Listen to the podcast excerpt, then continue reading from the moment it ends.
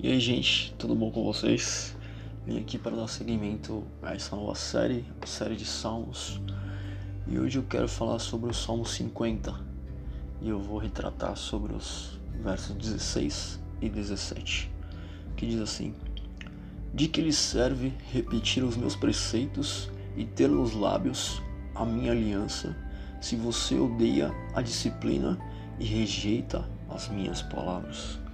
eu quero dizer para vocês o que cada uma dessas palavras pontuais significa. Preceito, ela significa ordem, e toda ordem gera um caminho. Aliança, a aliança significa união. Disciplina, a disciplina significa correção. E palavra, palavra significa caminho. E tudo isso se engloba única e exclusivamente em Jesus, nosso Senhor e Salvador. E lá em João 14, no verso 6 diz assim: Eu sou o caminho, a verdade e a vida. Ninguém pode chegar ao Pai a não ser por mim. E é muito forte isso, né? Porque o título desse episódio significa votos renovados. E hoje nós estamos no dia 24 de dezembro, véspera de Natal, onde vamos meia-noite comemorar o Natal, comemorar o nascimento de Cristo. Mas muitos eu acredito que já conheçam o Cristo, conheçam a Jesus. Mas ele não quer somente ser conhecido, mas ele quer ter um relacionamento. E foi justamente por isso que Deus deu seu filho para que nós tivéssemos novamente um relacionamento com ele.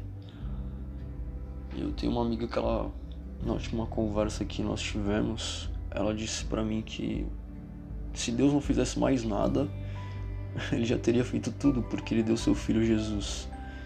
Ele não precisaria de mais nada nos dar ou fazer, porque justamente ele já fez tudo, ele já deu seu filho, ele já nos presenteou com o seu filho, deu ele na cruz e hoje nós estamos comemorando o seu nascimento. Vamos comemorar o seu nascimento, melhor dizendo.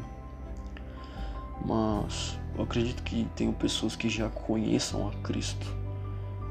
Algumas estão longe do seu caminho, outras estão no seu caminho. Porém, é como um, um casamento.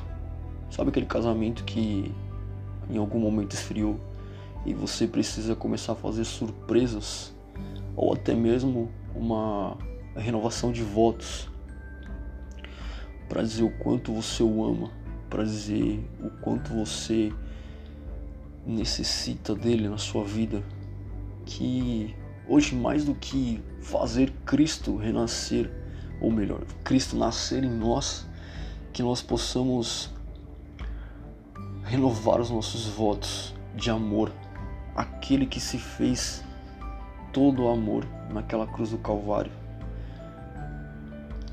Quando me des desespero por viver as bênçãos, me esqueço de desfrutar da presença. Que não nos aproximemos de Cristo somente por aquilo que Ele pode nos dar, mas por quem Ele é. Porque Ele é o caminho, Ele é a verdade e Ele é a única vida. Não há vida fora dele, não há caminho longe dele e não há nenhuma verdade acima dele porque Ele é o nome acima de todo nome, Jesus. Essa é a palavra que eu tenho para vocês hoje. Deus abençoe.